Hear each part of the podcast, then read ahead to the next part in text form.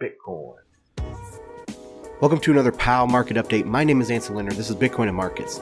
This is not investment advice, people. Do your own research. Let's get started.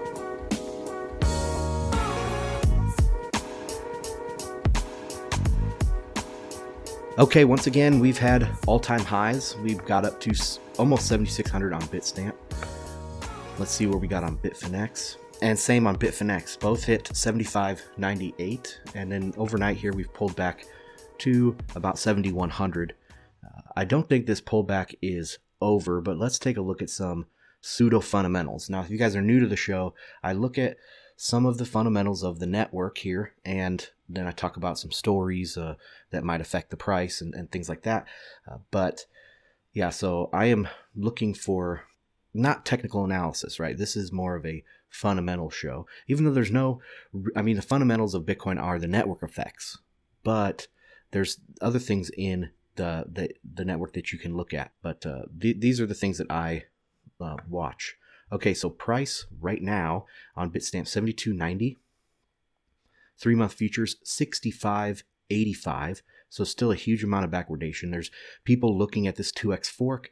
They're still seeing, you know, some people have taken a position uh, against that's, you know, the price is going to drop with this 2x fork and we haven't we've we've got new, new all-time highs, but we haven't really broken out significantly to the top side. Uh, that to me that would be like north of 8,000 uh, 8, would be a significant breakout.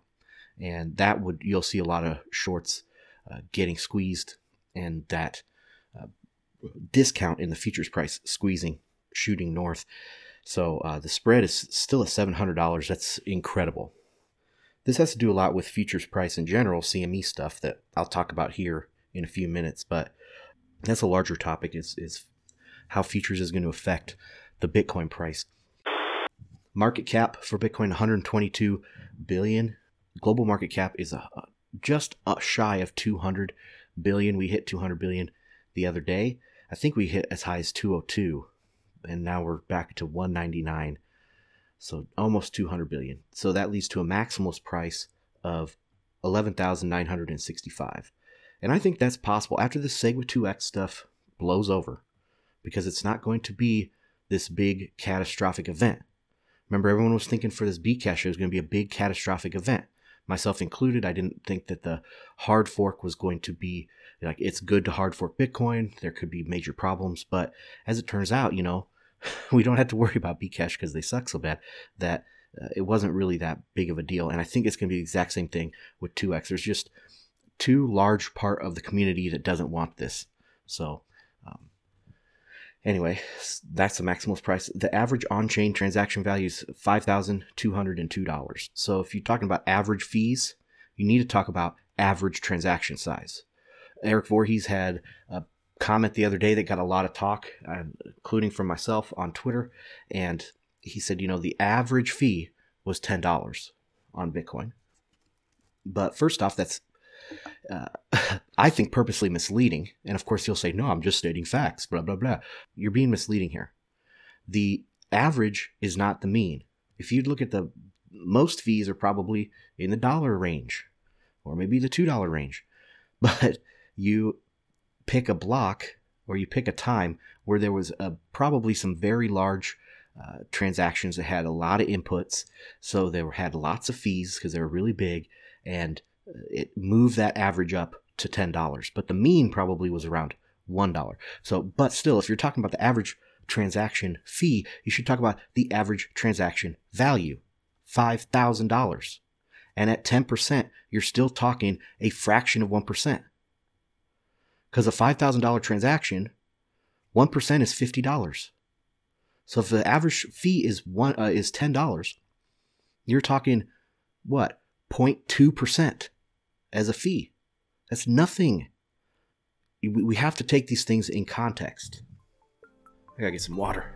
Sorry, guys.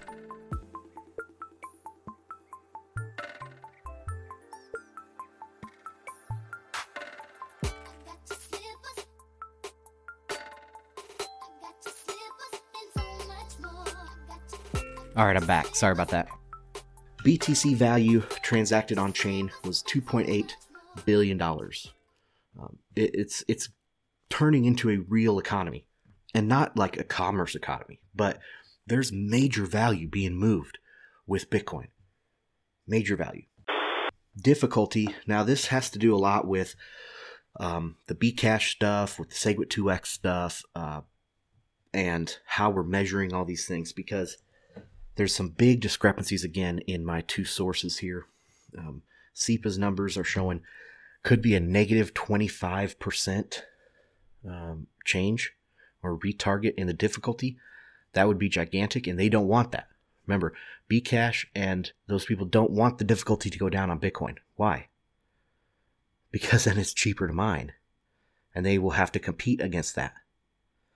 So they want the Bitcoin's difficulty to stay up, and they want their difficulty to um, get figured out here with their with their new adjustment, which I talk about here in a few minutes as well. Uh, but fork.lol is showing negative 3%, and that has been more reliable the way that they're figuring it uh, there on fork.lol. So I estimate, uh, again, on the last show, I estimate somewhere between, I think, 8 and 12%, or no, I, what, did I say, 12 and 16%. Uh, I think it's going to be less than that, probably 5 to 10% decrease in the difficulty. Not a big deal. Mempool, seven megabytes. This has come down from, I think, a high of around 60 the other day. And, you know, when, when Bitcoin has slow blocks, you, some of the transactions are going to back up. But it's not that big a deal. Like, if you really want your transaction to go through, you just pay a higher fee and you get it through on the next block, which might be 20 minutes away instead of 10. But who cares? It's not that big of a deal. and now look, we we saw our first ever what was it, uh, 1.6 megabyte block a couple days ago. Uh, it's the largest yet, and it consolidated a lot of UTXOs, from what I understand. So there's few, only a few transactions, like a smaller amount of transactions in that block. Still probably over a thousand, but they took a lot of UTXOs and uh, consolidated them and made them uh, sent them to SegWit addresses. So uh, preparing this uh, these these outputs to be used uh, better in the future. That's that's what we're looking at with all of these large blocks like this. SegWit address usage is holding steady above 10%. I think it got as high as 17% um, in each block.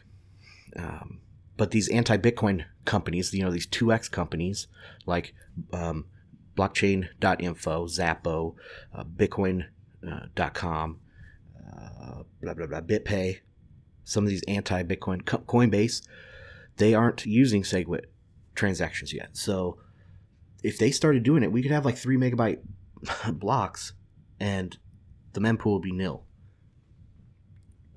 And that's what they committed to, remember? SegWit first, then 2x. They haven't done any SegWit yet they're they're not holding up their end of the bargain either. Uh, anyway, I put links to all this stuff in the show notes for you guys. Over the counter trading, this is more peer to peer stuff like that. Uh, we've seen a big pickup here in the last week. Uh, again, almost at all time highs on local Bitcoin, 65 million in the last week. There's only been one week higher. That was a few weeks ago, so uh, we're trending up. And of course, this is the dollar value. And I had a discussion with somebody uh, on Twitter the other day when he was talking about uh, like he looked at the amount of bitcoins transacted on local bitcoins and it's going down, but the dollar value is going up. And he's like, yeah, but you can't settle these large OTC trades on local bitcoins anymore. I said they never were. There's m- way bigger transactions happening on private, peer to peer OTC, and that aren't using anything like this. So uh, this is just a representation of kind of the it's the public side. It's the retail side of OTC. Paxful is at 9 million last week, not all-time high. They actually kind of slipped down a little bit this week by about a million, but you know, they're doing great and I'm really bullish on Paxful actually over the next uh, year. Ledger X last week 2.4 million, so they they bumped up from 1.9 million to 2.4 million, and those are the one day forward swaps. Um, I thought they were on track for 2.5, but mid midweek they slowed down a little bit. Uh, I expect this to increase as well. So that's the total public OTC data that we have $76.4 million transacted last week. Okay, so for commentary, what do I think about the price? Remember, this is not investment advice, but I don't expect any major pullback.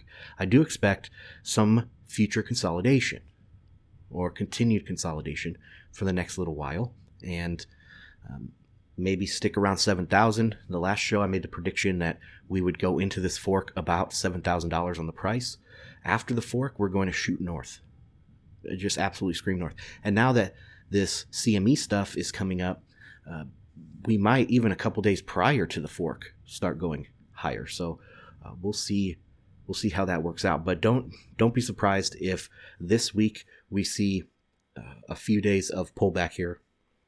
I would not expect anything lower than 6500 something probably not get that low, but we'll see.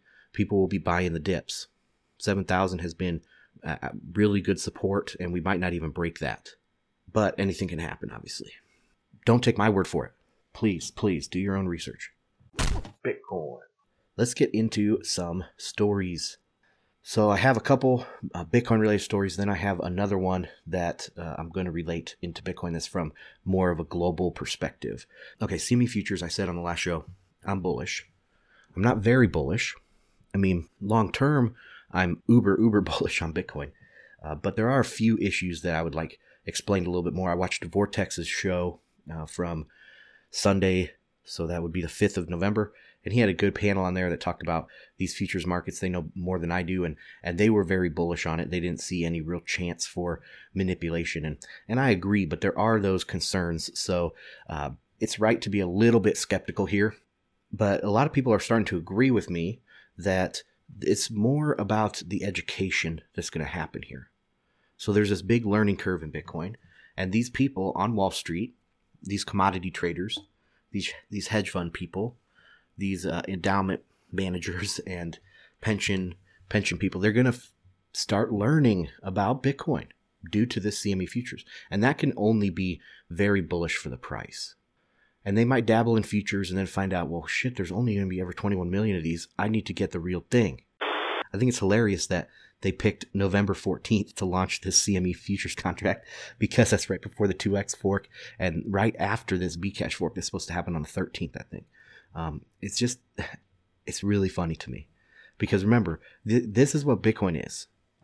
Uh, it's going to add another data point to what the real Bitcoin is, is what is traded on these these CME futures markets. So, uh, but there's a lot of new things to learn because what happens when it forks? What happens if a futures contract is, you know, pricing in uh, these Bitcoin deriv- uh, dividends?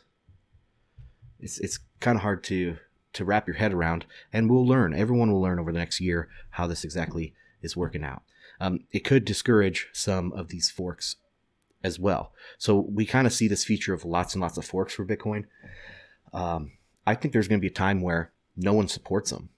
You know, you might have Bittrex or HitBTC supporting them, but Bitfinex, uh, OKCoin, I mean, default, they're not going to support these these forks. The CME, GBTC, all the ETFs, they're going to default not support the forks. At the most, they're going to, uh, you know, split them and give them back to their investors. So, uh, you know, it could have a pressure to against these forks uh, building up as more products get built on Bitcoin um, it's going to be much harder for any fork to gain traction, and it's just going to be a bunch of shitcoin forks. Okay, this Bcash difficulty. Um, it's funny, guys. It's so funny. It's it's very it's interesting example. It's an interesting example of uh, like centralized development coming to Bitcoin, just like Ethereum, but with less competent devs. I linked to a couple Reddit uh, threads these are RBTC threads, so viewer discretion is advised. But uh, it's it's funny. They're they're even talking about difficulty bombs now um, to be built into some hard forks in the future to force people to upgrade because even their own people are starting to revolt against them. This whole process of changing this emergency algorithm, uh, uh, sorry, this uh, emergency difficulty adjustment algorithm uh, is is starting to show people that this is no better than their complaints against core. I mean, of course, their complaints against core were stupid, but they're, they're seeing that now it's even worse over in Bcash. And so these people are going to be coding in these difficulty bombs to force these uh, plebs to go along. This is a minor centralized coin. The idea, if you read these threads here, you get the idea of just do it and fix it later. Let's just change. It's going to be better than what we have. We'll just do it and then we'll fix it later if we have to. That's extremely dangerous for something that involves trust, a crypto that involves trust. if each change you make is like an experiment and it needs to be adju- adjusted again in the future, people are going to stop wanting to upgrade. And that's again where this difficulty bomb comes in. It's trying to handcuff these people. Um, and you know, bottom line though, it doesn't matter because there's so few people running nodes, and the miners are so extremely centralized. I mean, these are this is the mining development team, and you know, a lot of people have brought up concerns. They say that this was a uh, this was an effort by multiple development teams, and there's agreement. There's six development teams on Bcash. Yada yada yada. That's bullshit. They were not included in this. It was proposed by one developer. One developer decided and got it tested in secret. Got the went and talked to the miners who he works for, and they all agreed, and so they're going to do it. And everyone's got to get along with it, or just fuck off. There was even a comment on these threads like, "If you don't like it, fork it." This is not how open source development works, people. Uh, it's centralizing right in front of our eyes, or it's it's it's so obviously centralized right in front of our eyes that it's not going to end well. Uh, Bcash Classic would be would be freaking hilarious. I would love it. I would actually buy some just to support it. oh man. Okay, so that's what we're looking at. Remember, they're they're going for November 13th to try to look really good before the 2x fork and give miners a, an out to jump over to Bcash. It's not going to work. There might be a small period where they jump onto Bcash, but Bcash is built by miners for miners. And it's very, very centralized. So uh, it's just not going to work out. There's, man, the Middle East is falling apart. We saw uh, ISIS kind of start getting beat back. The fighting in, in Syria is uh, getting more under control and coming to an end, it looks like.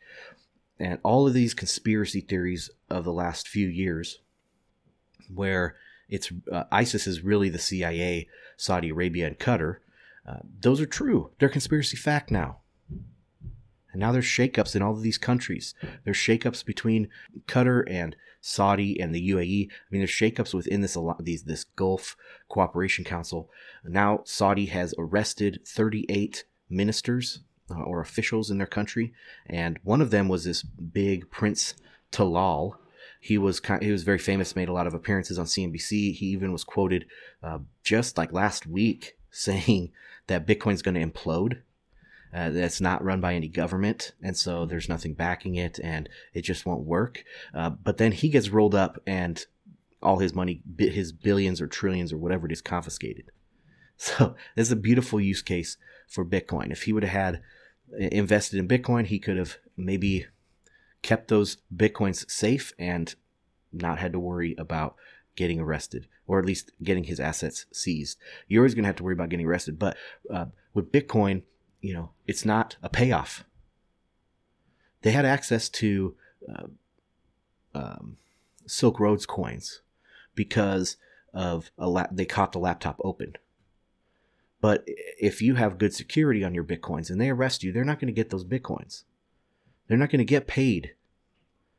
And so there's a, uh, you know, a disincentive to spend money prosecuting you, to spend uh, reputation prosecuting you uh, with no payoff, not being able to seize your bank accounts and that money.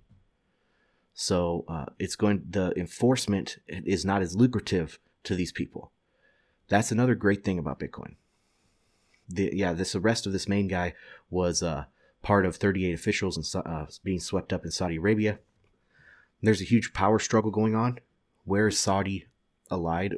Where where are their allegiances? A lot of people are saying they're shifting to China. They're shifting east, and I totally agree with that.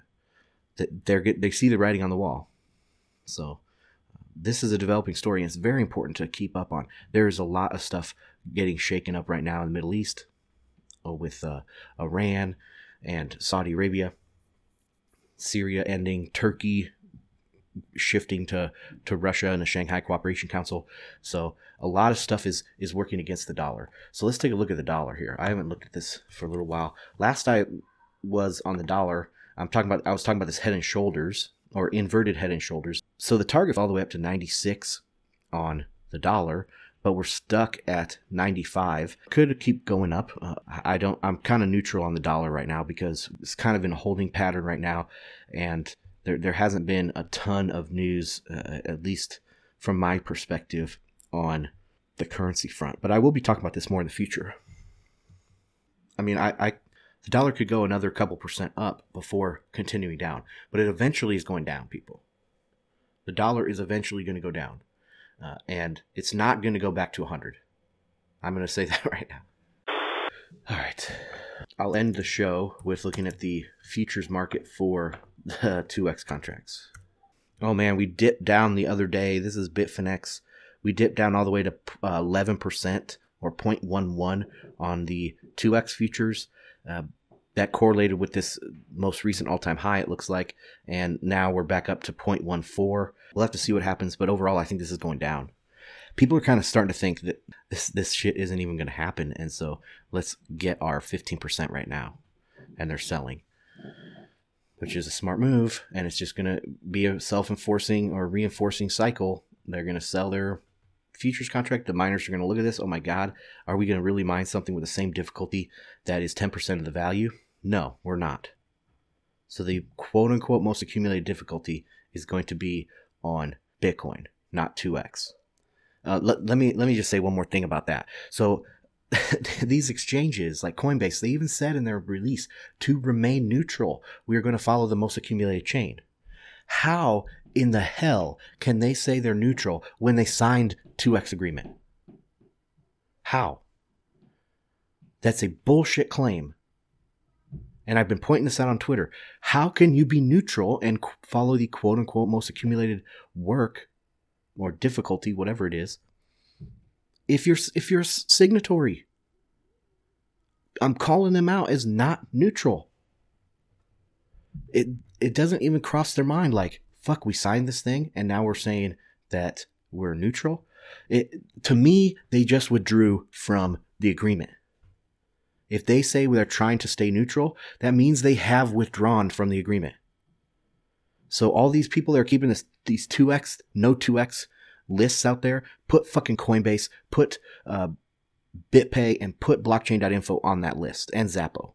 All these most accumulated difficulty people. They're trying to say they're neutral. So take them off the fucking list. God damn it.